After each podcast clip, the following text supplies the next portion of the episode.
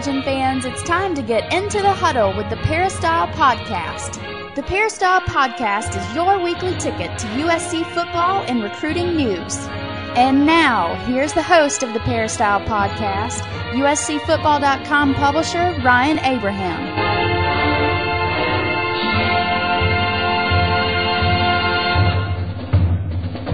Hello, Trojan fans, and welcome to another edition of a little internet radio show we like to call the Peristyle Podcast. Each week, we start the Peristyle Podcast talking to the coach Harvey Hyde. This week is no different. Coach, how you doing today? Ryan, I'm doing great, buddy. It's a beautiful day and uh, football season, and the Trojans are four and one and going to Washington State, and uh, things are on a roll. A few players injured and so on, but. Uh, that's part of the game. And uh, whatever you whatever you want to talk about today, let's do it. All right, that sounds great. Everyone out there, if you have a question for us, just drop us an email. Podcast at uscfootball.com is our email address. Today we're going to talk a lot of good stuff about the Arizona State shutout victory, and uh, some people, even some of the players, seem to be treating that as a loss, which is kind of interesting. We'll talk to USCFootball.com beat writer Dan Wyke a little bit later on in the show, but in the first segment, before we get to that, I just wanted to thank our sponsor for this segment, Southern California Tickets, sctickets.com. Give them a call, 1 800 888 7287 if you need tickets for concerts, sporting events, theater, any of the remaining three upcoming USC home football games. If you need them, just give them a call or check out sctickets.com. Well, I tell you, it's a place to go and get your tickets, and I'll tell you, uh, they get good tickets too. You can sit uh, right on the 50-yard line if you want to, and you just mentioned it. Only three home games remaining. Is that right? Crazy. Uh, it's crazy. I'm just sort of in a depressed mood right now. you wait I all mean, that time. You wait all that time I'm, for football season, and then there's only three games left. Three home games left. So if you're out there and you haven't been to a Trojan game, it's time you do so. Yeah, definitely check it out. Well, one of the uh, home games that just occurred over the weekend, Coach, uh, Arizona State comes in, picked number two at Pac-10 Media Day to finish second uh, in the Pac-10, and uh, you know, a warrior at quarterback, Rudy Carpenter and Mark Sanchez both uh, came out, you know, hobbled. He was obviously not 100%. He came out. Trojans really knocked him around a little bit. Uh, you know, they get the victory 28 nothing. I mean, a lot of it wasn't. The thing was, it wasn't a very exciting game. This is Los Angeles, and you need some excitement. I mean, their first touchdown was a little QB sneak by Mark Sanchez.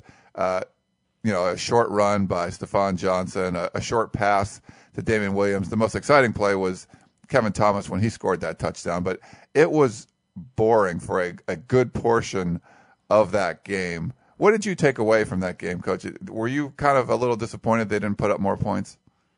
Well, let me tell you. First of all, I love ugly wins.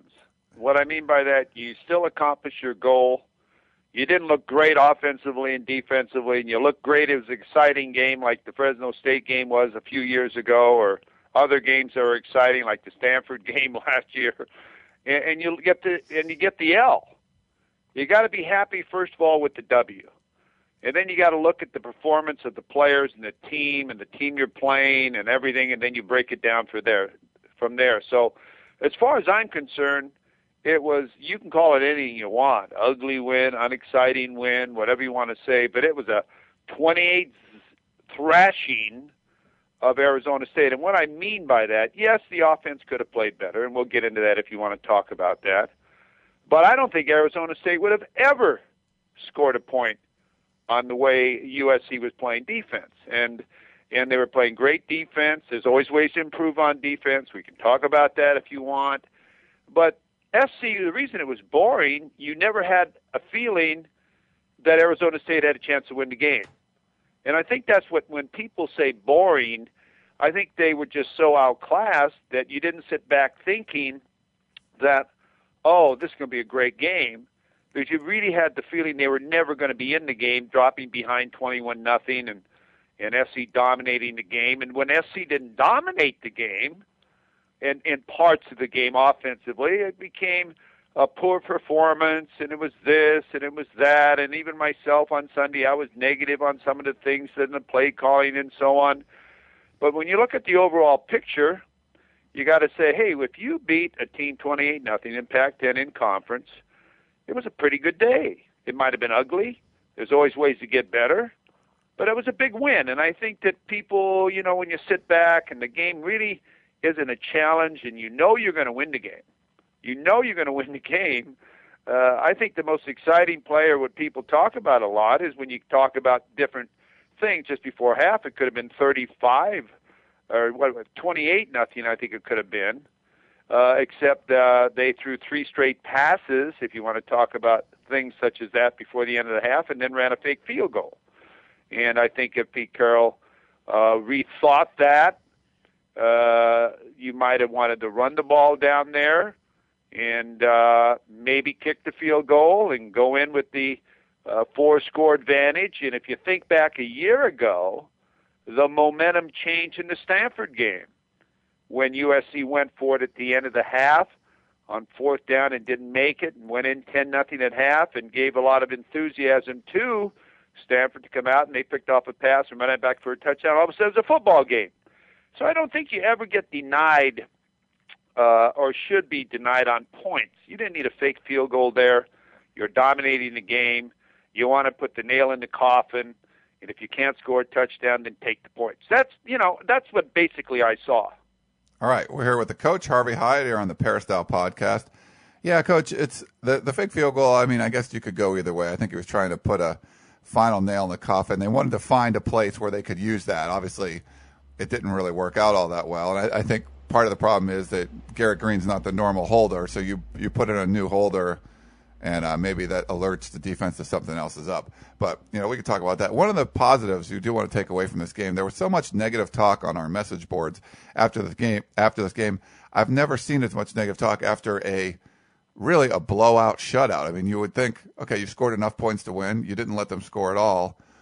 What's the real you know negative coming from this? And you know, we we can talk about that offense, the offensive woes a little bit, but the defense in the beginning of the game was a, it seemed to me even be a little shaky. They were kind of bending but not breaking. They would let the, the offense from Arizona State drive to maybe midfield, and then they'd force them to punt, which could be part of the problem for the offense because they were on a, a long field all day long.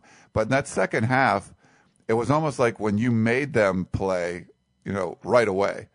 Uh, you know, the, the offense would give Arizona State the ball in the you know in the off in the red zone basically in the uh, Arizona State red zone and the defense just stepped up and wouldn't let them score. It was almost like that woke them up. Once they started getting Arizona State got good field position, the defense even played better.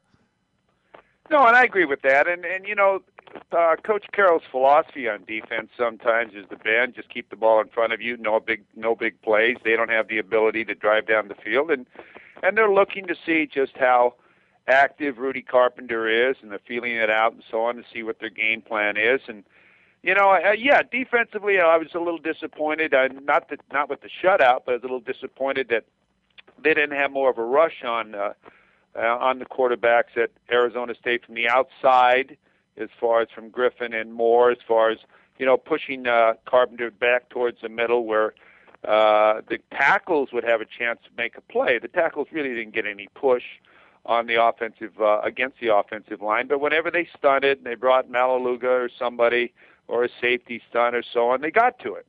I was a little disappointed they couldn't get to him with a four man rush and, and do that.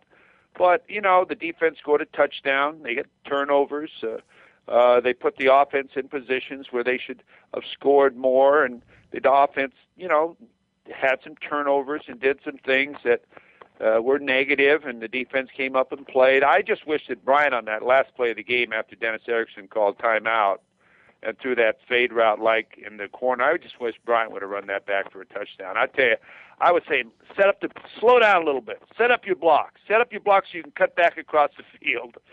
But uh, the young kid uh, made a nice run, and they didn't get a score, and they saved their shutout. It would have been too bad if if they had lost their shutout in, in that situation. But the offense, you know, sputtered. I get, I think that's the best way of saying it. And, and I hate to hear a young guy like Mark Sanchez, who's such a uh, quality person and such a great player. I said it on Sunday's Trojan Brunch show that we do. I said if I was Coach Carroll, I would have two security guards around him all the time, going to class with him, doing everything. In the evenings, I would put him in a safe, and stay, keep let nothing happen to him because he is such the big play guy at USC. They're they're being a little critical, and, and after the game, he was down, thought it was his fault. He had a poor day. Hey, he didn't have a poor day, really. He had a lot of passes dropped. He had a touchdown pass by Johnson dropped. I mean, they weren't running the ball very successfully, or or so on. I don't want to get into all of that play calling stuff. I hate to be that way, but but you know, he puts so much pressure on himself. He's such a competitive guy that he blames himself if things don't go right. And you know, it's not his fault that they're not able to run the ball uh, whatever they want, or and they force it to, to him to play action pass and throw the ball and come up on these third down conversions, which they're not doing very good at, because on third down conversions you've got to make them really. They're playing the pass. They're playing the pass. That's why they need to draw a little bit more and do some things. And it's harder when you're double teaming all your wide receivers who've been having a great year. And really, the tight end has disappeared in the offense for some reason this year. They have a feeling of what you're going to go to when you when it's third and nine or third and seven or or so on. Uh, you know, they're going to throw the football. So uh, I hate to see that pressure go on Mark Sanchez because he is such a competitive guy and a captain in his first year as a starter uh, that I don't I don't think I think people should stand up and say, "Hey, it wasn't Mark Sanchez. It was the rest of us who didn't play a ga- great game, including all of us." Now, when I say all of us, I'm talking about coaches, everybody, because I just think that they sputtered offensively the entire game. Coach, yeah, it's hard to run play action when the run game isn't really moving the ball that well. I think that was my biggest concern. I wanted to get your thoughts on this. They they weren't able to run the ball when you expect, you know, just pounding the ball here. It's first and 10. We're going to run and get six yards up the middle. No, they'd run and get nothing. It'd get stopped at the line. Stafon Johnson really didn't have any running room the whole game. Were you seeing that with an issue with the offensive line, or was it predictability? What was the problem that they couldn't run the ball in those kind of power situations? Well, you know, I don't know if they believe in the run. And what I mean by that, I, I don't know if they sell the run as something you got to get it, you got to have it, you got to do it. That's for one reason, okay? Because they throw the ball a lot of times in short yardage situations. So they're, they've got to have a bread and butter play or plays that you teach that these are the plays we're going to run when it's short yardage or first down yardage that we've got to get our six yards on or seven yards on. So far, that play to me has been the outside toss or the old student body right or student body left, which they run to the open side, which is harder to to do as far as uh, make it effective, but they've done it effectively. Now, yes, every one of those don't break for a touchdown, but if you broke down the average of every one of those plays, I think it's unbelievable. I'd like to do that uh, just to find out exactly what that average is. Sure, they might just get three yards, or they run it to the short side of the field sometimes, which is very difficult to run, and they might get one yard. But if you watch Stafon Johnson and you look at McKnight's runs on those tosses and so on, uh, it's pretty effective. They're they're pretty effective plays, and you've got to be able to run them, run them, run them, and then come off of your fake toss and run the ball up the middle, and then run the fake toss and throw the deep post or the slant off of it or the corner off of it or something where the corners don't know whether to come up or go back because the toss is a dominant play. So the guy comes out to stock block you and then runs by you. So, you know, you've got to establish a series, whatever that series is, that your play action pass is very dangerous. Now, the offensive line has also got to believe that these plays have got to work. Now, the power inside just hasn't worked. In fact, you know, there's been some clean plays, but there's been some plays that the back has done it all on their own by just being great, tremendous athletes as far as spinning and keeping their legs driving and going forward. There hasn't been like seams for these backs to find, which means the offensive linemen are getting off the ball, maintaining their block, and and and everyone has the right person. They're in the free linebacker or somebody to to make the tackle. So you know, I I think that the offensive line's got to grow up a little bit, and they've got to be believing in the in the run. They've got to dominate the line of scrimmage, and really, I haven't seen them dominate it. You know, come out and and uh, you know see see them like a breath, you know, like they should all eat garlic before the game, and, and and come out, you know, and the defensive lineman says, "Wow, this is going to be a long, bad, smelly game or something," and and, and have that feeling. You know what I mean? I, I hear you, Coach. And we're here with the Coach Harvey Hyde on the Peristyle podcast.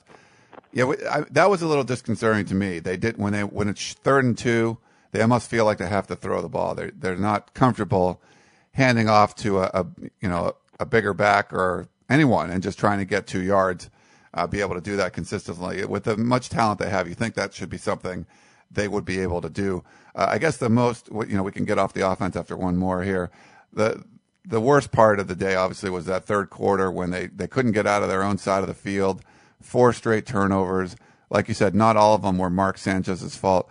As a coach, when you see your offense kind of struggling like that coming out of halftime, what do you do to, to switch it up to try and stop that trend? I mean, they were just spiraling down and just kept getting worse and worse.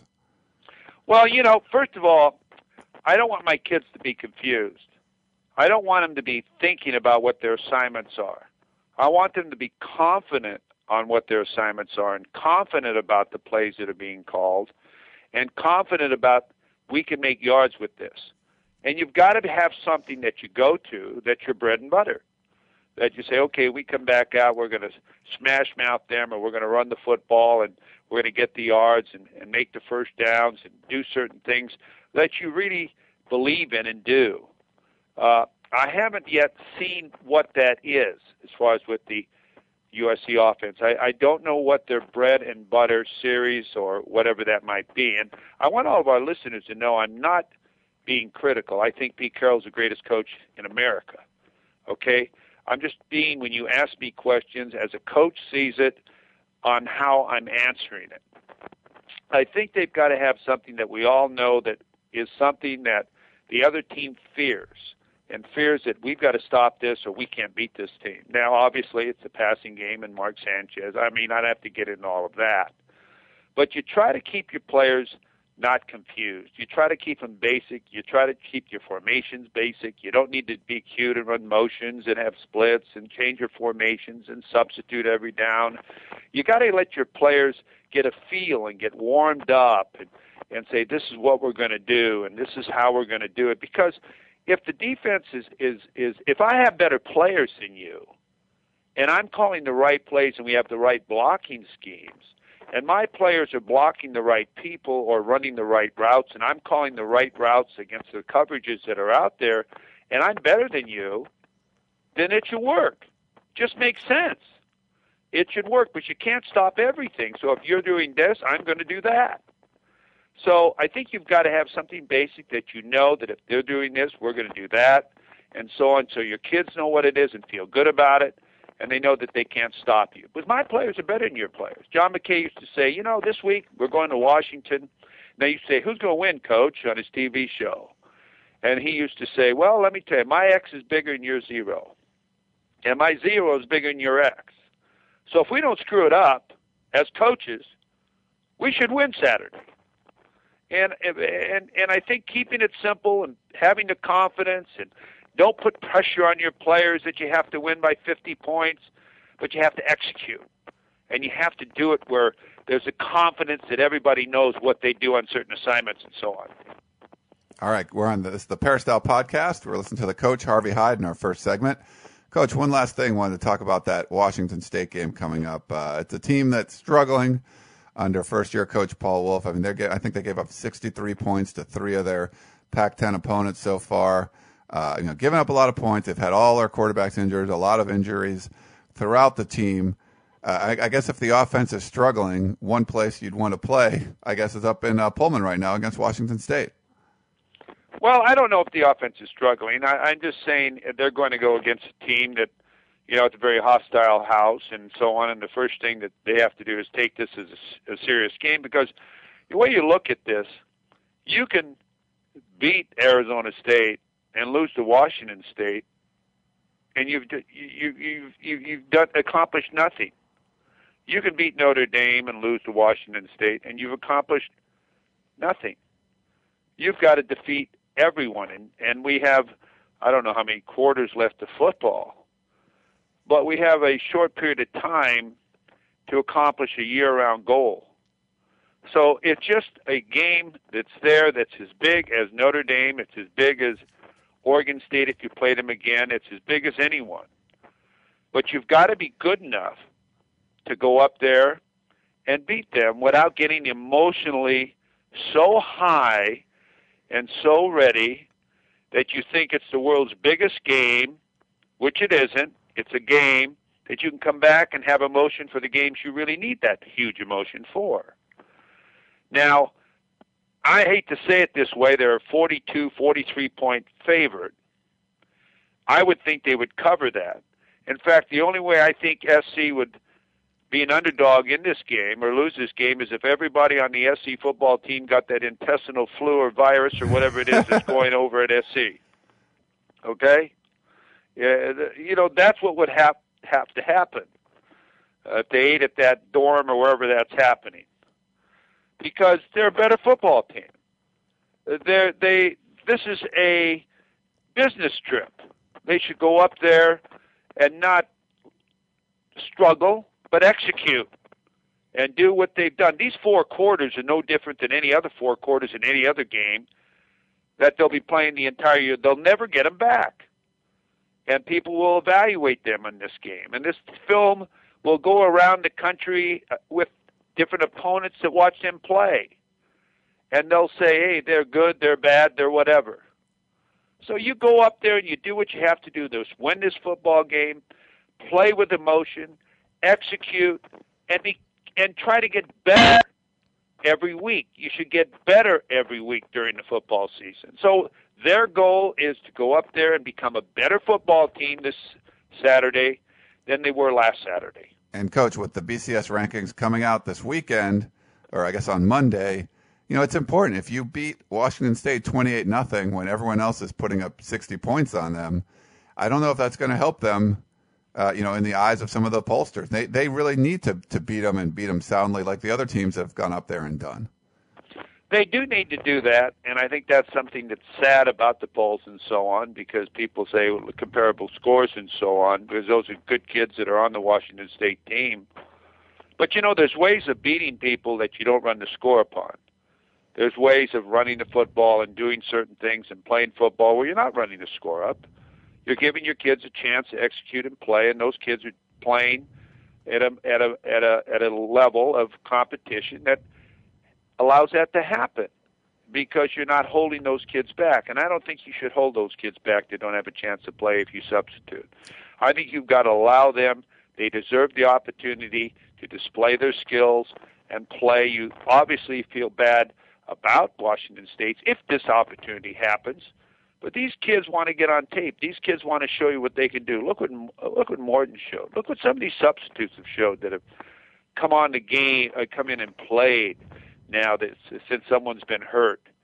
So you you got to feel sorry for Washington State, but you've got to give your team the opportunity of going out there. I understand, you know, Bellotti was upset when Mustain threw the touchdown pass, and, and I guess Wulff was upset this past weekend. I guess someone threw a touchdown pass or did something up there um, this past weekend uh, against Washington State when they got 63 or whatever it was. But you know, you just got to look at it and you say, we're just not good enough. Don't blame other people for your shortcomings. You've got to get through the season, get better players, keep your head up, and uh, move on. 12:30 on Saturday, USC travels up to the Palouse to play Washington State, a huge favorite, 42 point favorite. Coach, thanks very much for uh, helping us break down the game and talk about Arizona State, and we'll talk to you again next week. Thank you, Ryan. Everyone else, we have a really quick break, and we'll come back with Dan Wyke of USCFootball.com talking about what's been going on in practice as the team gets ready for their trip up north. The Peristyle Podcast will be back after this short break.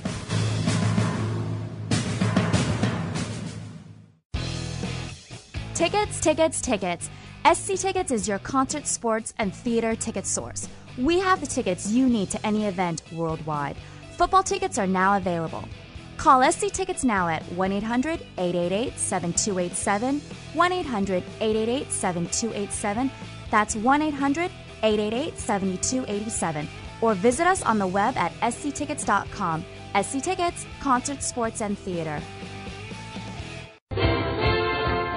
USC Trojan fans, to get into the huddle of your Southern Cal Trojans, log on to uscfootball.com today for all the latest in Trojan football, basketball, and recruiting news. Ryan Abraham will give you an in depth analysis, recruiting updates, and will answer your questions every day on the message board. So, for all the latest in team and recruiting news on your USC Trojans, check out uscfootball.com, the officially licensed Southern Cal site of the Rivals.com network.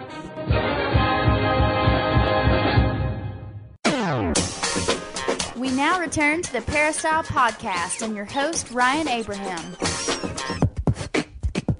Welcome back, everyone, with the second segment of the Peristyle Podcast. And as promised, we have USCFootball.com beat writer extraordinaire, Dan Wyke. Dan, what's going on, man? How you doing, Ryan? I'm doing. I'm everything is good. Excellent, excellent. Yeah, he's getting ready for his trip up to Pullman, Washington. He's going to do this one. Can't so, wait. Yeah, up the Can't Palouse. You've never been up the Pacific Northwest, huh, Dan? No, I haven't. Um, well, I mean Oregon. Doesn't that count? Corvallis. Oh, that's true. Besides uh, this year, I mean, but yeah, that's uh, it's a fun it's a fun trip. It takes a while to uh, to get there. It's pretty remote, and it's uh, Pullman's actually the sister city of Moscow, Idaho. So you can, if you've never been to Idaho, you can uh, add that, check that one off your list of states you've been to. I've been um, I've been dying to get to Idaho and potentially buy like some sort of stage shot class or something along those lines at a uh, at a truck stop, and I look forward to doing that. It's going to be an exciting trip, I'm sure. Yeah, definitely. And if any listeners out there are going up to Pullman for the game, you definitely have to check out the Coog, which is the on-campus bar. A lot of uh, local character and stuff. There's a lot of fun in there. So I, I haven't been for years and years up there, but it was a good time. So hopefully everyone out there enjoys it. I will be there Friday before um, the walkthrough. If anybody wants to come meet me for lunch and maybe buy me some food. That's good. You can solicit our our users on the website and listeners of the podcast to uh, you know, buy him a beer. He might talk your ear off, but you know, give a, give him a chance. You know, you can talk to Dan. You you like listening to him on the podcast? Just listen to him in person. It's even better. I don't know about that. All right. Well, Dan, You can always you can turn the podcast off though. we yeah, I can. Uh, I can hang up on you. Where if you buy Dan a beer, I don't know if that's ever going to stop. So that's good. Uh, so just proceed with caution. You're, you've all been warned out there. If you see Dan up at the Coog in Pullman, Washington, but Dan, there, um, you know, I, I checked out your game stories. For the most part, everything was uh, pretty positive. I mean, there's obviously a lot of good things that came out of that game. Uh, but really, I mean, on, on offense, I don't want to belabor this point, but there were some some definite struggles. Just get your overall Yeah. thoughts on what happened there. You know, it was weird. It was kind of that perfect storm of, you know, bad execution and bad luck um, at the same time. You know, you look at the three interceptions that Mark Sanchez threw. Um, the you know he underthrows Ronald Johnson. Um, ball gets hung up in the wind a little bit. Not bad luck, just a bad throw. I mean, he underthrew him. Um, then you look at the the screen pass that gets intercepted. Um, you know, they miss a block, and the defender who was supposed to be you know on the ground blocked is now directly in the passing lane. And you know, I mean, maybe Mark should have looked a little bit more before he threw it. But I mean, a screen pass is supposed to be quick. It's supposed to be snap, catch, throw, and you know, and the guy was made a good play. He jumped it, and he was right there. And then the interception um, uh, on the Damian Williams drop. I mean, that's not really on Mark. And you know, when is Damian Williams? I, I don't think we've seen him drop a pass in a game this year. And when he finally does drop, when he drops it right into you know an Arizona State defensive back, right into his hands. So you know, those were those interceptions. Obviously, the sack from behind, um, the Dexter Davis sack. I mean, he he clobbered Mark. I mean, that was, I mean, that looked like a fumble three seconds before he hit him. You know, I mean, as soon as Dexter Davis came off the line, it looked like a fumble. Um, just with the, the the velocity of his rush. I mean, he, he's a great pass rusher, and you know, if you you can't leave that guy unabated to the quarterback because he's going to hurt him, and and that's that's what happened. I mean, and those were those turnovers, and then I mean, that third quarter was painful to watch. Um, it was, uh, I mean, offensively. Um, the kind of the weird thing was then the defense was backed up, and, and those offensive mistakes really kind of allowed the defense to shine and make some really big plays. Um, you know, obviously, Fili Moala tying an NCAA record by blocking two kicks in a quarter. You know, on consecutive, you know, on consecutive drives against. Not only it wasn't like he blocked two kicks, but I mean, Thomas Weber's like probably the best kicker in the country you know, or one of the best, and you you know you block you block that guy's kick twice. It was pretty amazing. Yeah, it was kind of a crazy game, and uh, I, I think some of what you said in the first part of your answer, it points to the offensive line. And uh, did you get to talk to uh, Coach Pat Ruel or any of the offensive linemen? I mean, it obviously wasn't their best game, at, you know, in the Cardinal Gold. Yeah, I talked a little bit to some of those guys. Um, you know, it was just kind of one of those things. I mean, they they had to shuffle some guys around and play some different guys. Um, you know, Zach Heber being out again. You know, they played Alex Parsons. They rotated some younger guys in. Derek Simmons got to play some, and and you know, I think that there were some issues with calls. Um, you know, a lot of it I think fell on the tight ends. I don't think did a very good job blocking. Um, you know, it was uh, the Dexter Davis sack. I mean, he beat Anthony McCoy. Um, was blocking him.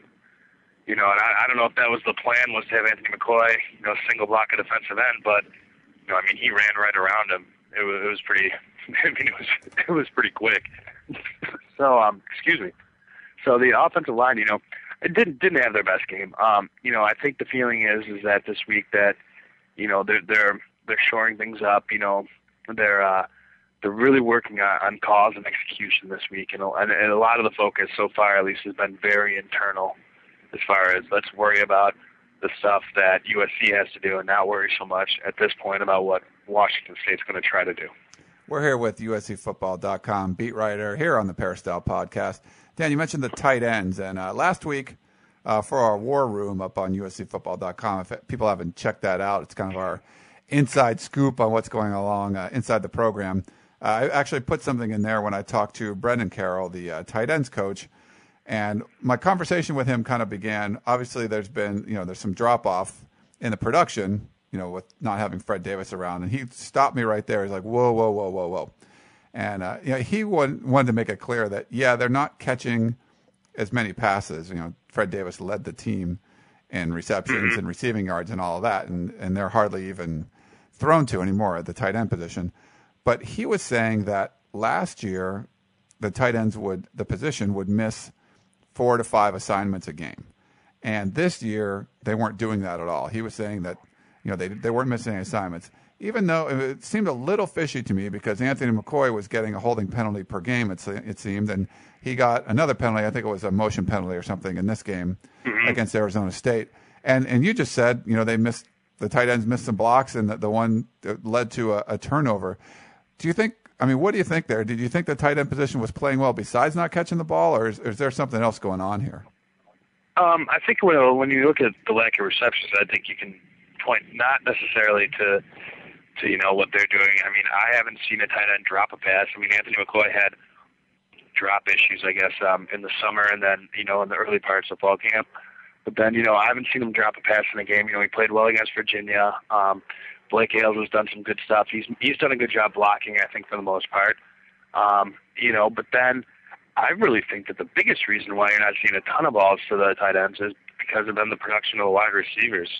I mean, they've been much better, much, much more solid. I mean, when you look at the the three top guys right now, Patrick Turner, Damian Williams, and Ronald Johnson, I mean, those are three potential all Pac-10 performers at this point. I mean, I think you have to look at those guys seriously. I mean, Rojo for his big playability, Damian Williams just for being a wonderful all-around receiver, and Patrick Turner has developed into a very good possession receiver, especially kind of on the inside slot, inside slant routes and he's done some good stuff after the catch too, where he's made some guys miss and he's used his size well. I think that's probably more of a a reason why the tight ends have been caught balls than any other reason. Then you know, obviously, you factor in the fact that Fred Davis was just a natural pass catcher. That was, you know, I mean, he was a guy who was recruited as a wide receiver.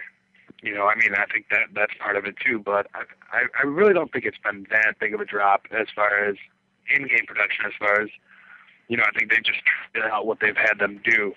You know, they have been a little banged up at tight end. Um, Rhett Ellison is out. Jimmy Miller has been sick. So, you know, yesterday they moved DaJohn Harris to tight end from defensive tackle. So I get a little choked up when I even think about that. I mean, big, big boy. You know, DaJohn Harris is uh, nicknamed Juicy. I, I, I'd imagine for his resemblance to the uh, the late great rapper, the Notorious B.I.G.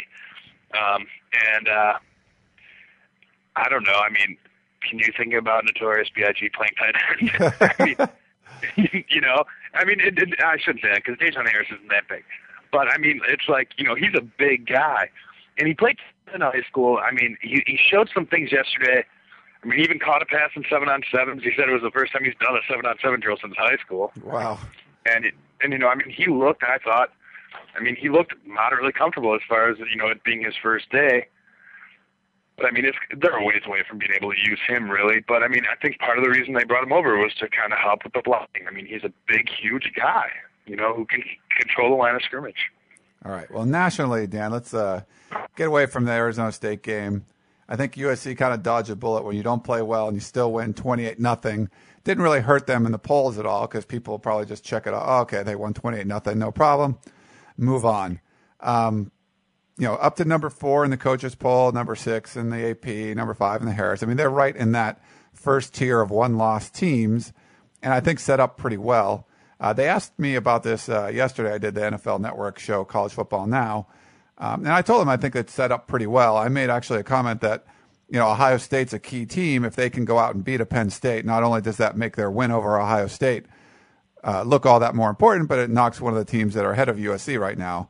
I got an email, I think it must have been from a Penn State fan who couldn't believe that I said that, saying that how could Penn State drop below USC when USC lost to Oregon State and Penn State killed them? Like, well, I mean, it it matters when you lose. I you know I thought about this. If the if if Ohio State goes on and beats Penn State, and you know Penn State will drop below USC because USC is right behind them in the polls. There's no doubt about it. Even though they killed the team that USC lost to, but you know, vice versa. But if you move the game, the, the time of those games to different parts of the year, and USC lost to Oregon State later, and Penn State lost to Ohio State earlier, I mean, it would have been the same thing. Penn State would have been up ahead. So I think it's important that USC lost early, and uh, but now they really need to get some style points.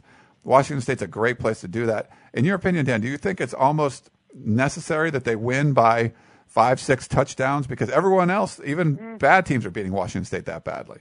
You know, I don't think that it's incredibly necessary. Um, I think the biggest thing is you come out of the game healthy.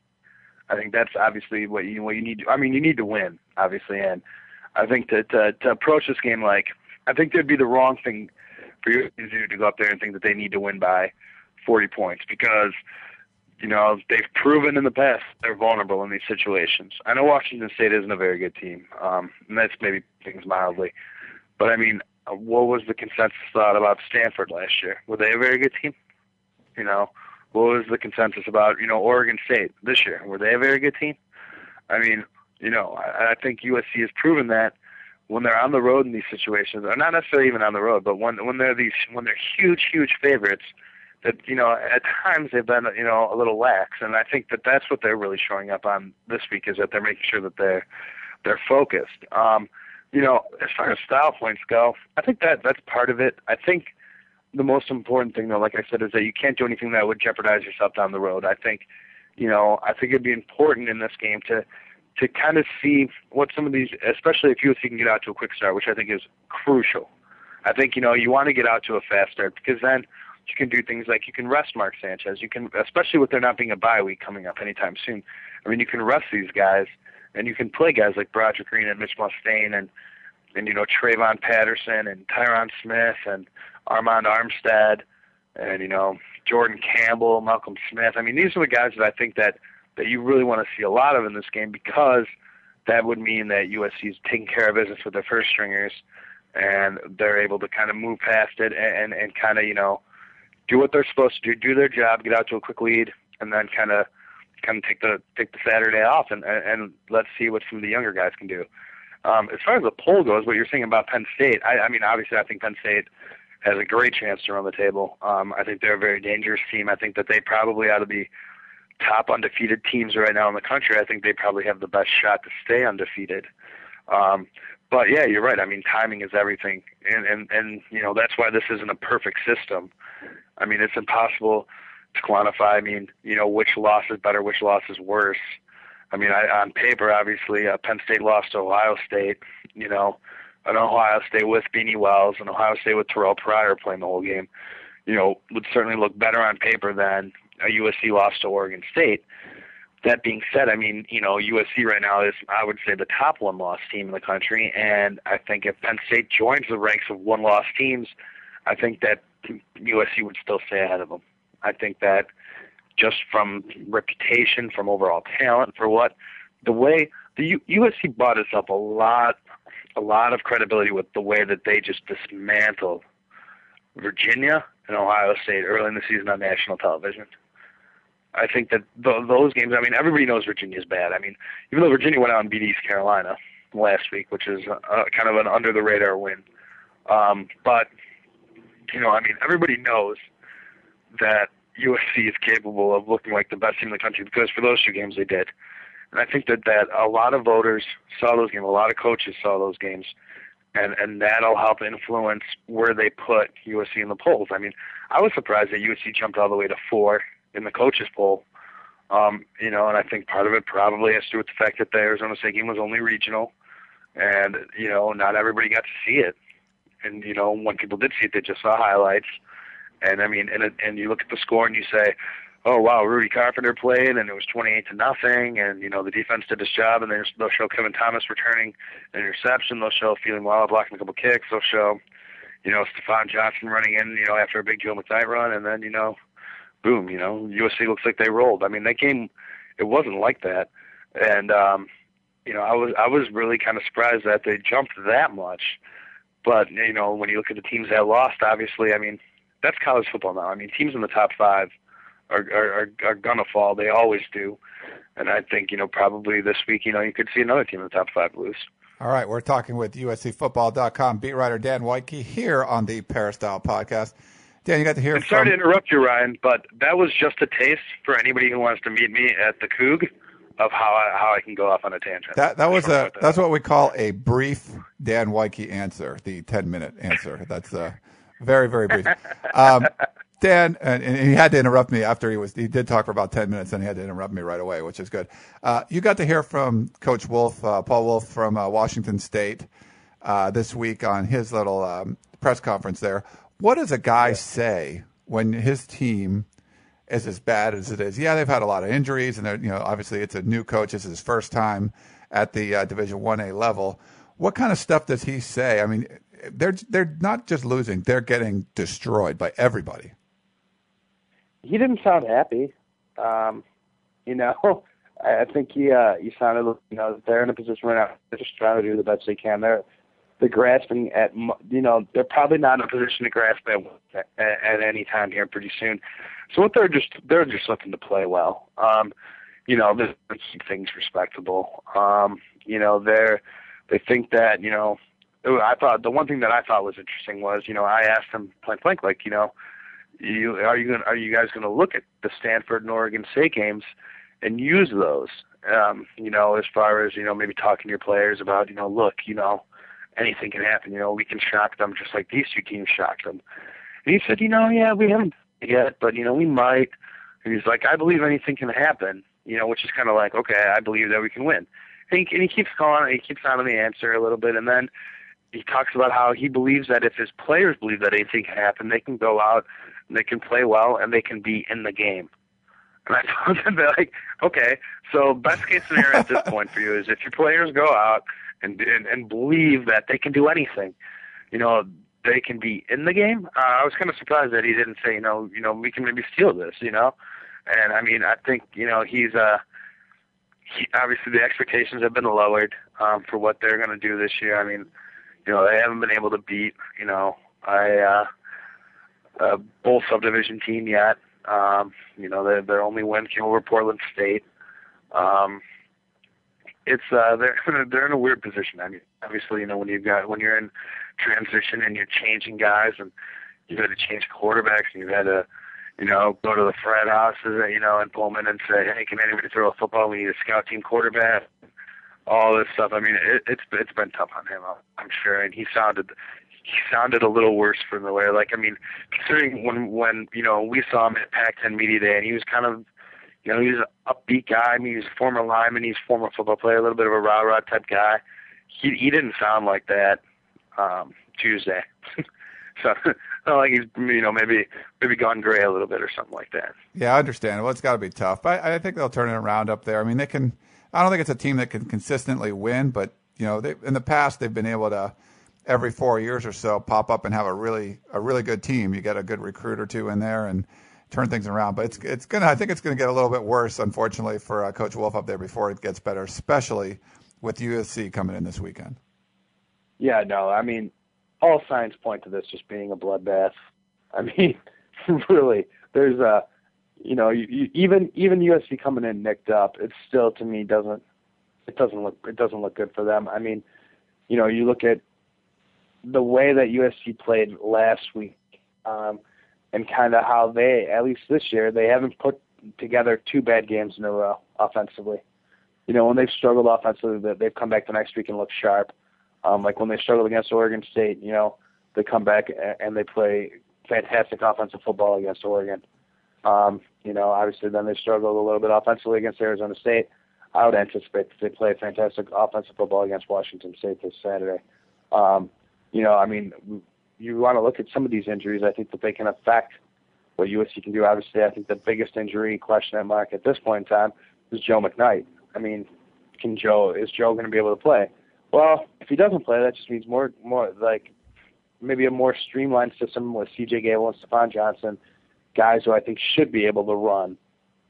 You know, against Washington State. I I, I think that this is the right week to get those guys healthy.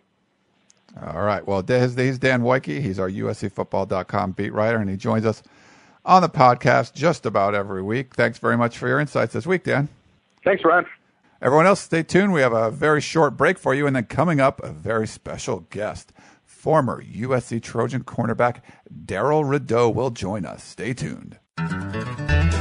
You are listening to the Peristyle Podcast from Los Angeles, California. USC Trojan fans, to get into the huddle of your Southern Cal Trojans, log on to USCFootball.com today for all the latest in Trojan football, basketball, and recruiting news. Ryan Abraham will give you an in depth analysis, recruiting updates, and will answer your questions every day on the message board. So, for all the latest in team and recruiting news on your USC Trojans, check out USCFootball.com, the officially licensed Southern Cal site of the Rivals.com network.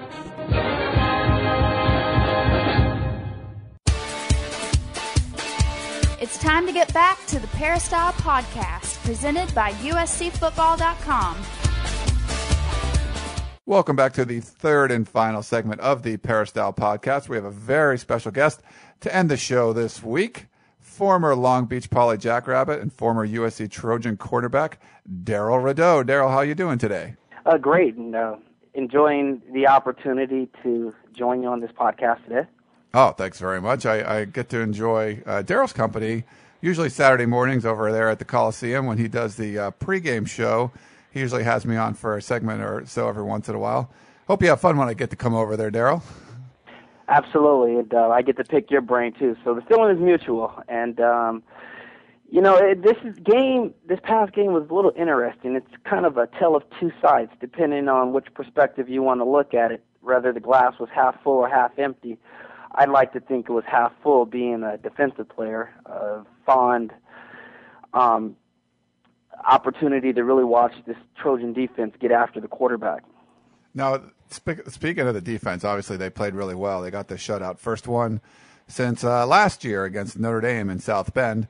Um, I think one of the, the aspects of the defense, and you'll probably be able to talk really well about this, is being a defensive back uh, USC hadn't been getting the same amount of turnovers that they have in years past. The last couple years, I guess you could say. Uh, but the secondary really played well in this game. Um, you got, you know, Cary Harris picking balls off. Obviously, Kevin Thomas returned that one for a touchdown. What have your thoughts been on the defensive backs played and to be able to and their ability to create more turnovers?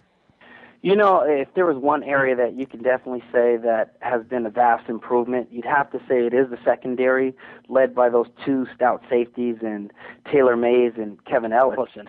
But it's the play of the cornerbacks that uh, coach, defensive back coach Rocky Seto and Pete Carroll have really been just going Google over. Uh, they're so deep and very athletic that it really allows this defense to play a lot more man coverage. And despite losing Shareece Wright uh, due to the neck injury, we're seeing the likes of a Kevin Thomas and even the freshman T.J. Bryant get some uh, serviceable minutes in games at critical times. But it's the ability of Cary Harris and Josh Pinkard early in games to play man coverage that allows that front seven to really dial up some blitzes and get after the quarterback. So I really think that the improvement of the defense is the play, the physical and athleticism of the USC secondary that that really pitched the shutout uh, this past game. Yeah, and you saw T.J. Bryant actually talked with Coach Harvey Hyde in the first segment about that play. He was a little uh, he was a little miffed that T.J. Bryant didn't kind of wait and set up his blocks on that final play of the game where he intercepted the pass. Did, what did you what did you think of that play? It looked like he had four blockers in front. There was like only one guy to block, and somehow he still didn't score. Yeah, it was kind of one of those scenarios where I think he surprised himself that he actually got an interception, and let alone uh, had an opportunity to run it back for a touchdown. It's just one of those situations where he got a little too impatient, and had he have allowed his blockers to really uh, set up and develop in front of him, I, I think that there was an opportunity for a cutback and, and maybe an opportunity to score. And it might have been one of the longest uh, returns for a freshman in years past. Uh, you know, I can't remember a, a USC freshman having that type of uh, success uh, returning the interception. Yeah, Coach Harvey Hyde said the same thing. He said he needed to wait for his blocks and uh, make that cutback move. Did you ever have? Were you ever a situation like that where you kind of intercepted a ball or picked up a fumble and, and kind of outran your blockers a little bit? In 2002 versus Notre Dame, I had the oppor- the very uh, similar opportunity where I intercepted a pass and while running back, I ran into uh, Omar Nazel. And had I just been patient and allowed Omar to get in front of me, I might have uh, made my way to the end zone. So, I, trust me, as a defensive a defensive back, your your two goals are to not give up the deep ball, and when you get in a, an interception, try not fumbling that interception. So, converting to a running back is something that isn't comfortable for us. Yeah, he, I mean, he looked pretty smooth bringing that kick back, and everyone was so excited for him on the sideline. So that was definitely good to see. And of course, it preserved the uh, shutout, which the defense well deserved after everything they went through in that game. One other defensive back topic I wanted to bring up, and actually chatted to you about this a little bit on the sidelines there at USC. Um, Kevin Ellison, when you have a safety making that many tackles, sometimes it can be a, sort of a red flag. It means the people in front of them aren't doing the same kind of job. But you had some really good thoughts on what Kevin Ellison was doing. I wanted to see if you could share those with everybody. Yeah, not since Troy Polamalu have we seen a safety at USC be so effective around the line of scrimmage, and that's the way that USC is utilizing the, the talents of of Kevin Ellis. So, in some regards, it may appear as though he's making too many tackles, but by the nature and the, the design of the coverages that uh, defensive coordinator Nick Holt are running, he's in the intentions are for him to make plays at the line of scrimmage. They're running what they call an under front, which puts the strong safety at the line of scrimmage. And when doing so, that allows him to position himself to make plays unaccounted for inside the box. And now when we say inside the box, what we're referring to is how many guys, how many defenders are in between the two tackles and most uh, in most counts it's seven. It's your four down linemen, two line or three linebackers, and now when you bring the eighth man in the box, the strong safety Kevin Ellis in this regard, he's unaccounted for in, in, in most situations, which allows him to have one on one with the ball carrier. All right, we're with uh, Darrell Rideaux, former USC cornerback, and you can hear him on the uh, 710 ESPN on uh, USC Radio here on the Peristyle podcast. Daryl, um, what is it going through a defensive player's mind when you see like what happened on the th- in the third quarter when the, the USC offense continually turns the ball over and uh, and and gives the opposing offense a short field. Well, when you're having as much success, and it looked like the USC defense was having a great deal of fun being out there, you you you see yourself as a separate entity of the offense, a standalone entity. And in some cases, when you're a young team, there can be a negative effect to seeing turnovers. But when you're having success and you're getting after the quarterback and you're high fiving guys who are sacking the quarterback and causing turnovers, you relish and relinquish the opportunity. You relish the chance to to get back out on the field and get the ball back for the offense. So in that regard, I don't think that the defense was negatively affected by the turnovers. I think they recognized that Mark Sanchez was a little rusty, having sat out several practices due to the injury that he um, that occurred in the Oregon game. So it really didn't affect this veteran uh, group of defenders. However, on the road, that may be a different question because when you're playing on the road, you're really not feeding off the emotions and energy of the crowd. And defenses typically feed off the energy of the crowd, whereas the offense really wants to calm things down and, and try to manage the game. Yeah, it looked like to me the defense almost enjoyed the fact that they had like a bigger challenge. You know, like oh yeah, okay, now we got the Arizona State has the ball in our twenty. Let's let's put a stop to it. And obviously, Fili Moala breaking through and busting up two field goal attempts had to be a huge lift for the defense. Yeah, Ryan, and keep in mind that this year is a little different than years past simply because the play clock has been reduced and immediately following the play, the uh, officials are now told whether the play is inbound or out of bounds to roll the clock. So that means that plays are starting to be reduced, where we become accustomed to seeing USC have maybe 58 to 65 plays a game. Now they're having anywhere from 48 to 53 plays a game. So any chance the defense gets an opportunity to get back on the field, they they want to take advantage of those reps because they're starting to come few far in between. All right, on defense, obviously there's a lot of senior leaders. On offense, the leader is obviously Mark Sanchez. Uh, he's been playing hurt most of the year. I just want to get your thoughts on what his what do you th- look to him as a leader? What do you think of him leading this USC team? You know, many people talk about he, that he's an emotional leader, maybe even uh, the emotional leader of this team, and the team seems that USC's team seems to go as Mark Sanchez goes. But I would like to take it a step further. I think it's his pocket presence, his ability to move around in the pocket to create time and his vision down the field is something that this this USC offense has lacked since Matt Leinart uh, departed uh, to the NFL.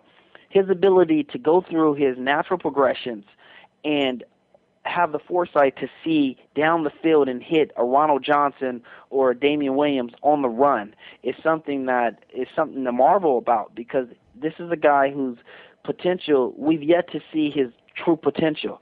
You know he's only started he started less than one season if you account for the three games that he started last year and and and uh you know the five or six games leading up to this season i think that once usc gets into the heart and the teeth of their schedule we're really going to see this offense gelling and gain a rhythm and that rhythm lies with the health of Mark Sanchez. If he is able to stay healthy, this offense is very capable of putting up uh, uh, prolific numbers.